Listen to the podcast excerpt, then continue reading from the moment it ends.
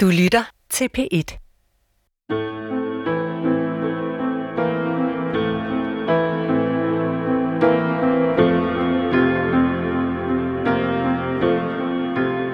For nogle år siden bemærkede jeg en mærkelig grav på Frederiksberg Ældre Kirkegård. Det er et barns grav, men den er anonym. Teksten på stenen lyder Sødeste, elskede, eneste lille kikkerpige. Du var al vor lys og glæde, som vi mistede ved det ulykkelige fejlbombardement på Jeanne d'Arc-skolen 21. marts 1945. Far og mor. Over inskriptionen er der et bronzerelief af en pige. Hun har store slangekrøller, som lander på skuldrene, og et udtryksfuldt blik. Jeg bliver både rørt og mystificeret af graven. Hvorfor kalder forældrene deres barn for kikkerpigen? Hvem er de? Hvad er hendes historie?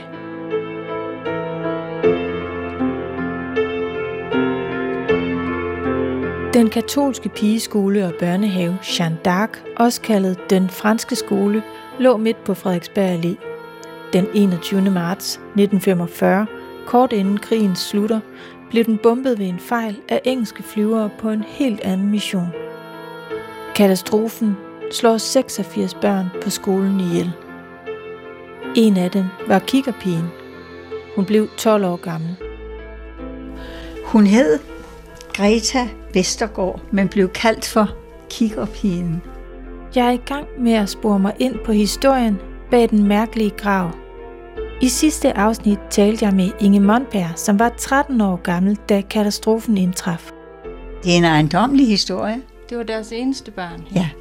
Hun kendte ikke Greta Vestergaard, men ville skrive til sin gamle spejderveninde i USA, Henny, som gik i klasse med kikkerpigen. Det skal jeg lige skrive. Vi skal skrive en e-mail til hende. Kikkerpigen. K-I-K. Det er faktisk G. Kigger. Selvfølgelig at kigge, se, ja. Ja.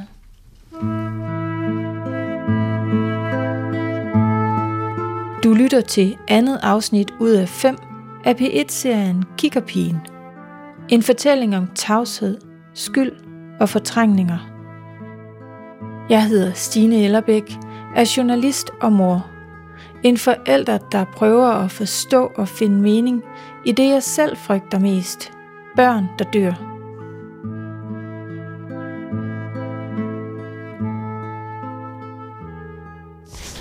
Men kikkerpigen, men altså... Hun hed Greta Vestergaard. Hun gik i øhm, første mellem. Øhm, Jeg er på besøg hos en af de andre overlevere fra den franske skole, Alice Guldbrandsen.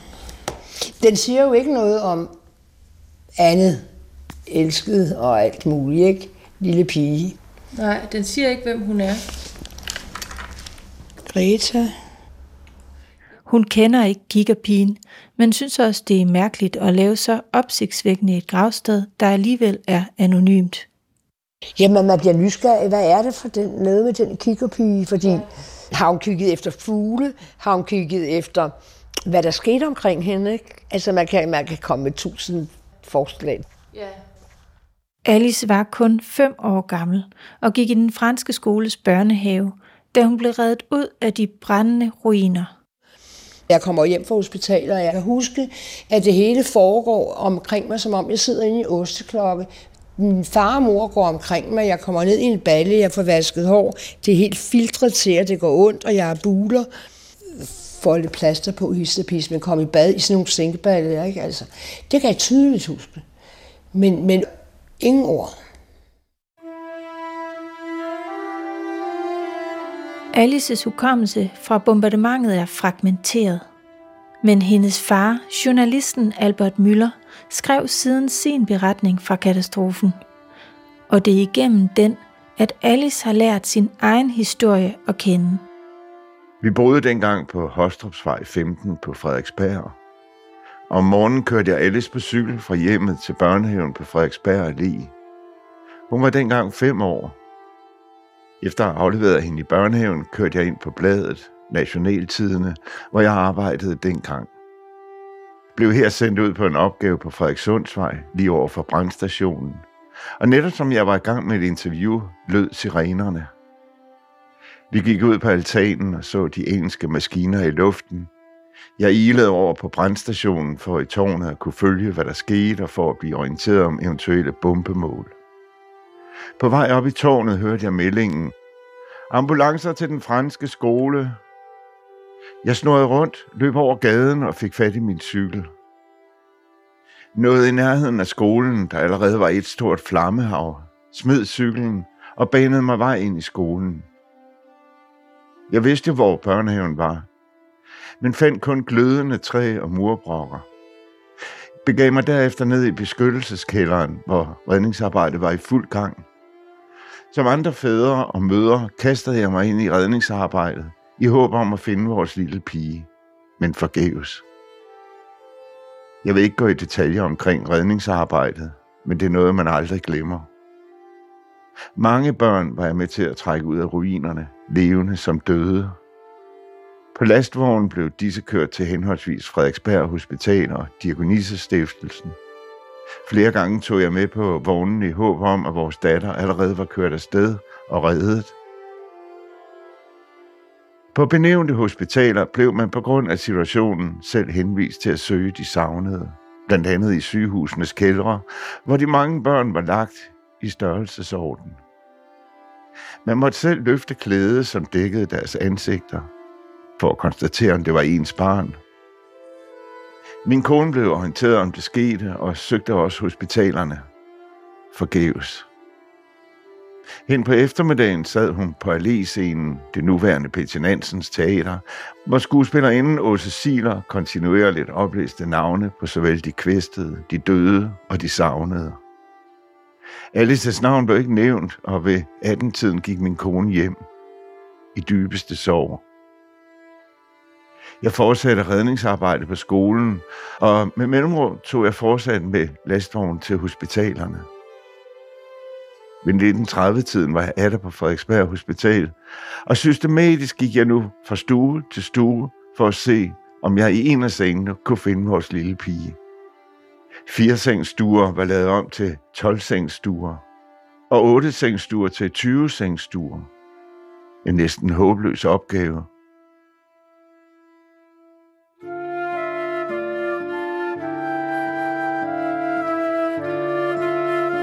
Alices fars fortælling er mit mareridt. Og lede efter sit barn blandt de døde. Løfte lagen for lagen fra børnelig, placeret i størrelsesorden. Tænk at finde sit barn under et af de laner, som kikkerpigen Gretas forældre sandsynligvis har gjort. Da jeg nåede til den vist nok sidste stue, og var på vej ud, blev mit øje fanget af en lille lys hårtot, og jeg ilede derhen. Der lå vores datter, med næsten afbrændt hår, og et lille plaster på ryggen, men ellers lyslevende. Vi græd begge to. I dag siger min kone og jeg, at vi har fået Alice to gange ved fødslen den 12. juli 1939, og så den 21. marts 1945. Alices forældre føler, at de får deres datter igen.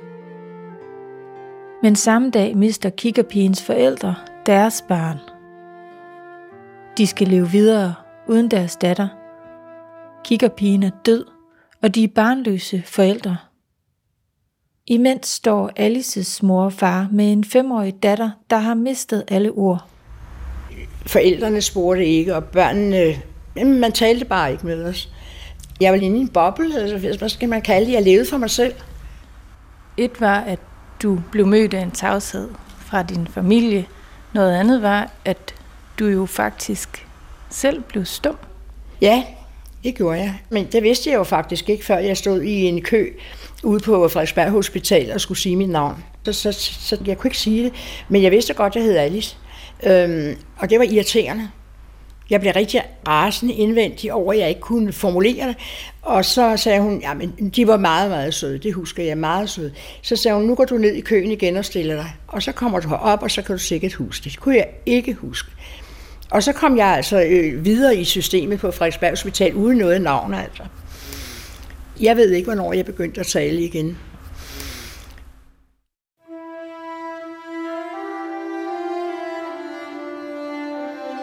Over 40 år efter katastrofen skriver Alices far om årsagerne til tavsheden. Vores læge beordrer os til, at vi ikke under nogen omstændigheder må tale eller spørge vores datter om det, der var sket. Vi lyttede dertil og rettede os derefter. Måske skulle vi hellere, som man bruger i dag, have talt med hende under hendes opvækst. Det er klart, at vi bebrejder os selv det, men som sagt, vi rettede os efter den tids opfattelse, hvor der ikke skulle tales om problemerne. Der gik meget lang tid, før Alice begyndte at tale. Og da hun endelig ville fortælle os noget, så havde vi svært ved at forstå hende. I sin ivrighed efter at blive forstået, trak hun os med ud på trappegangen og pegede på de stænger, der fastholder gelænderet. Det var nok for at fortælle os, at hun var blevet ramt af en sådan, da etagen over hende styrtede sammen, da de var på vej ned i beskyttelsesrummet. Brevet, der læses op, er fra 1988, hvor Alice for alvor bliver indhentet af minderne. I et forsøg på at hjælpe sin datter, skriver faren sin beretning i en ansøgning om støtte til psykologhjælp. Øh, jeg var meget generet. Jeg blev nejlet af Helgoland til, til jeg var 25-27 år. Ikke?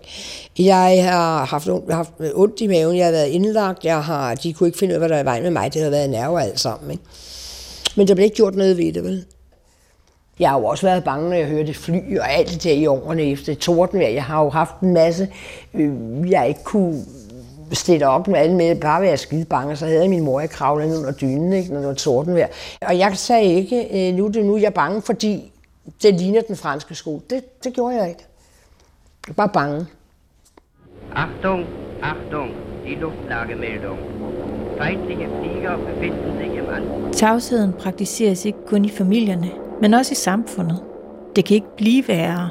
En skole og børnehave midt i et tæt beboet kvarter, der bombes. Uskyldige børn, der dør.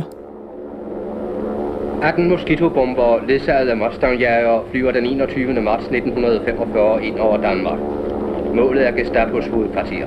Klokken er godt 11 om formiddagen.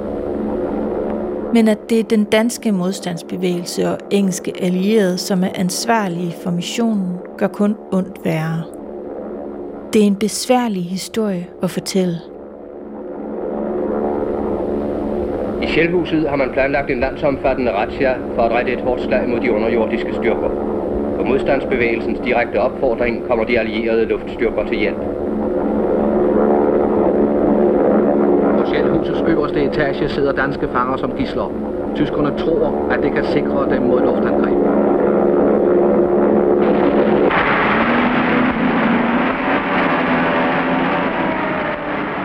På den ene side var Operation Karthago en succes.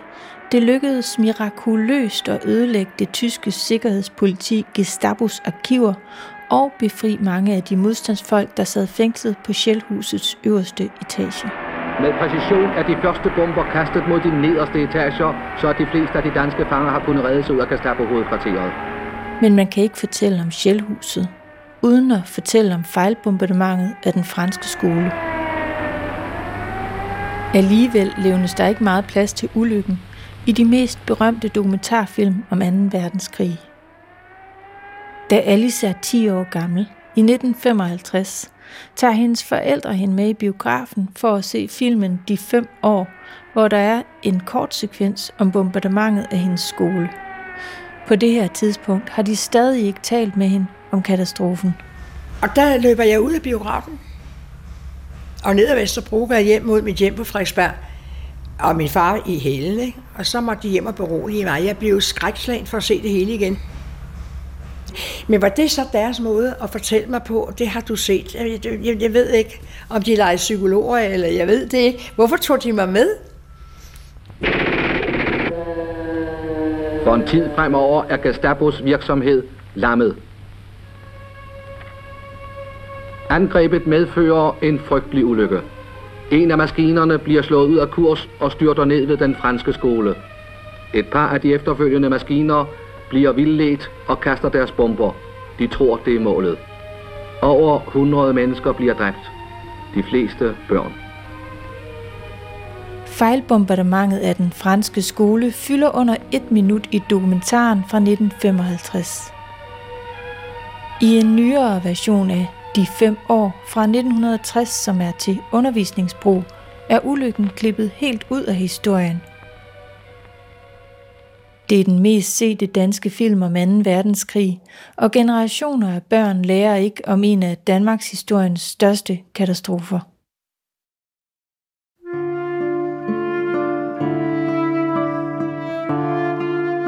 Hvorfor klippede man det ud? Var det for stort et traume for landet? Var man berøringsangst? Ville man skåne skolebørnene?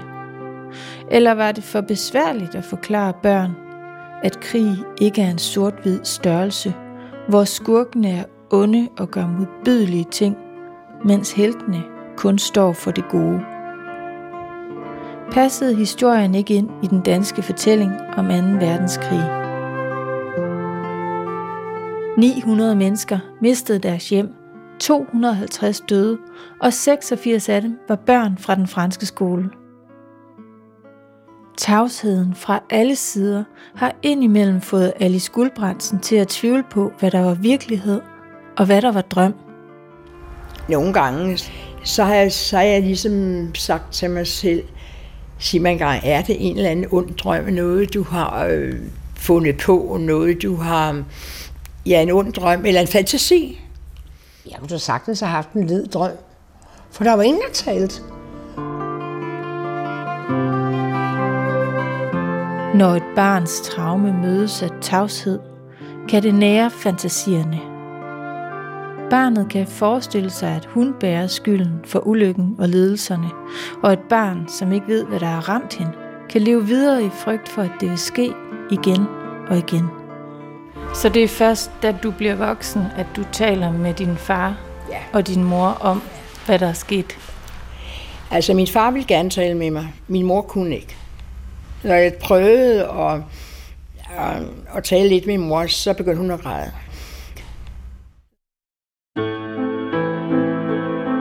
Alices mor ville ikke tale om katastrofen, så vi ved ikke, hvad hun har oplevet i de redselsfulde timer i uvidshed om datterens skæbne – og hvad man kigger pigen oplevede i sine sidste timer.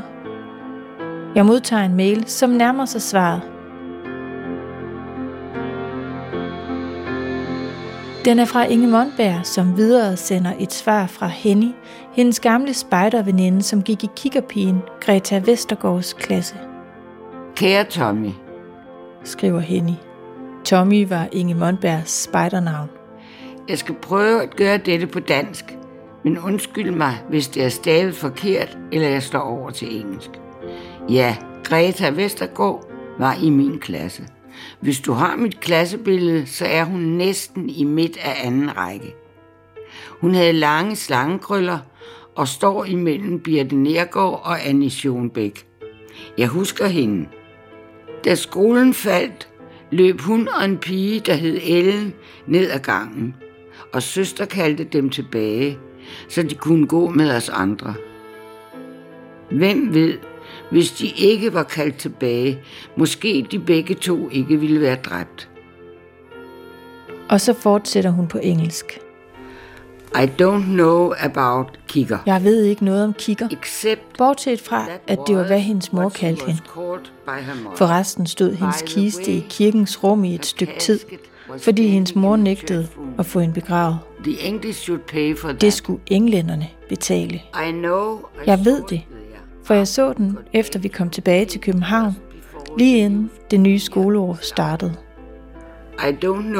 Jeg ved ikke, hvornår hun endelig blev begravet.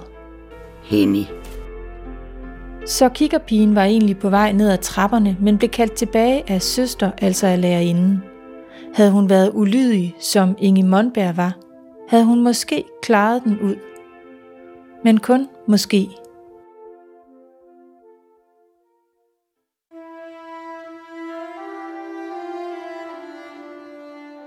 De overlevende bliver præget af katastrofen livet igennem.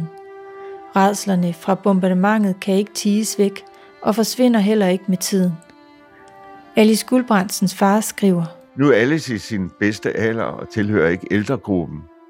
Men jeg finder sandhed i det gamle ordsprog. Hvad man i ungdommen nemmer, men sent i alderdommen glemmer. Alice er over 50 år gammel, da hun tager sagen i egen hånd og begynder sin undersøgelse af, hvad der egentlig skete, da hun var 5 år gammel. Og så, så tænkte jeg, Nå, nu ringer jeg til, eller kontakter, jeg tror det var butikken eller Berlingeren, og så bad jeg om at få billeder og artikler fra, jeg tror, en 3-4 aviser, øh, fotokopieret, og, og så satte jeg mig ned og læste det hele igennem. Og så måtte jeg jo ligesom sige til mig selv, det er altså rigtigt, det er sket. Jeg begynder at forstå, at, at, at det er ikke fantasier, men jeg begynder også at øhm, øve mig i, at lade være at skjule tingene. Jeg vil ikke skjule nogen ting mere. Jeg vil ikke skjule, at jeg er bange for de forskellige ting. Så jeg bruger faktisk et par år der, for ligesom at sige, ja, jeg er bange for tordenvejr, jeg er, kan ikke lide elevatoren, og fordi, så siger jeg hvorfor. Det var rigtig lettelse for mig, fordi jeg, fik, jeg blev fri af, af, af, af noget, der var rigtig, rigtig tungt altså.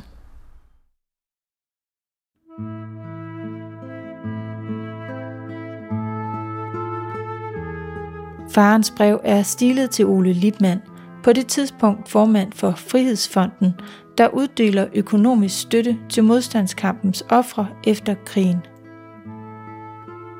Ironisk nok var Ole Lipmann også manden, der gav grønt lys til at bombe Shellhuset, altså Operation Karthago, på vegne af den danske modstandsbevægelse. På baggrund af alle de uforløste tankegange og efter bombardementet med kun tavshed som behandlingsmulighed, så er det forløsende, at Alice nu ønsker at tale sig ud af dette traume, som hun har levet med gennem mange år. Hvis min kone og jeg økonomisk kunne hjælpe hende med at komme under behandling hos en psykolog, ja, så vil vi med den største glæde og naturlighed gøre det.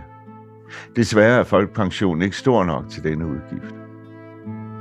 Uden kendskab til den konklusion, de syv rådsmedlemmer når til, så bringer jeg dig i hvert fald min varmeste tak, fordi du har vist en vej, som Alice kunne prøve at betræde for at få hjælp. Det, det sendte vi så ind. Men jeg fik den så ikke. Vi fik afslag. Alice fik altså ingen erstatning af Frihedsfonden.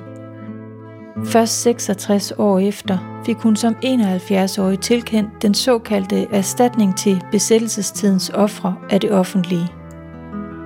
I dag er hun 81 år og går til psykolog for sin angst og PTSD som følge af bombardementet. Hvad betyder det for dig at få den krigspension? Jamen, det betød meget. Fordi, ja, nu har jeg jo fortalt, hvad jeg, at engang så troede jeg, at det var noget, jeg drømte, og så, var det, og så fandt jeg ud at det var det ikke. Men der er altså en forskel på, når man får en anerkendelse på, at det, det er sådan, du har det, så er det som om, er der nogen, der ligesom kan give mig ret i, at det skete. Fordi det er alligevel langt væk. Det er klart. Alice Guldbrandsen skrev i 2005 bogen Tavshed blev min sang om katastrofen. Hun var fem år gammel, da ulykken på skolen skete, og er i dag både bedstemor og mor. Jeg tænker selv hver dag på muligheden af, at det værste kan ske, når jeg vinker mine børn ud i verden. Jeg vil gerne vide, om en overlever som Alice, som har været så tæt på katastrofen, kender til den frygt. Hvad, hvad for et råd vil du give til mig, som kan være nervøs for Jamen, mine jeg vil- døtre? Kast hvidt lys ud over dig, slip det, for du kan ikke gøre noget. Jo, du kan ødelægge dig selv, men du kan ikke forhindre, at ulykken skal ske. Kan du ikke. Giv slip på angsten. Du kan ikke forhindre ulykken i at ske. Jeg ved jo godt, at det er det, man bør gøre. Og lige nu gør jeg det modsatte. Jeg lader min angst og min skræk fylde, når jeg fordyber mig i det forfærdelige fejlbombardement af den franske skole, og særligt i kikkerpigen Greta Vestergaards historie. Hendes grav rører mig, men den er også mærkelig. Det navnløse, men monumentale punktum for mor, far og barn giver mig fornemmelsen af, at det i anonymiteten kunne have været hvem som helst. At det kunne have været mig. Men jeg føler, jeg har ramt en blindgyde, For kan jeg overhovedet tillade mig at beskæftige mig med en anonym grav? Jeg bliver pludselig i tvivl. Jeg bliver så meget i tvivl, at jeg lægger historien ned. Af frygt for at forstyrre gravfreden, dropper jeg mit projekt. Men jeg kan ikke glemme kiggerpigen. Tre år senere, på årsdagen for bombardementet, går jeg over på kirkegården for at lægge en buket hyacinter.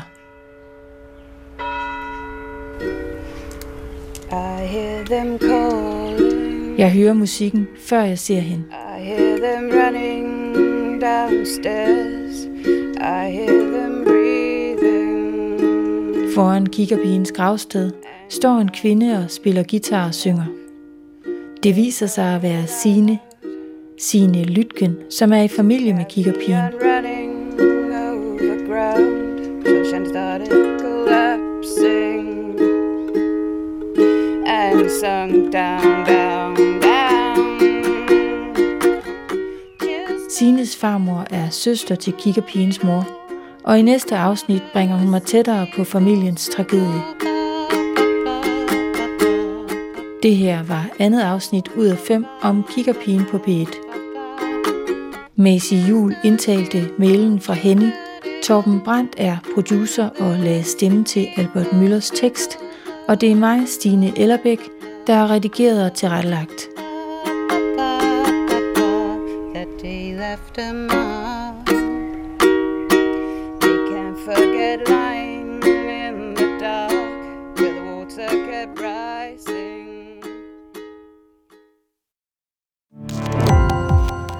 Gå på opdagelse i alle DR's podcast og radioprogrammer. i appen DR Lyd.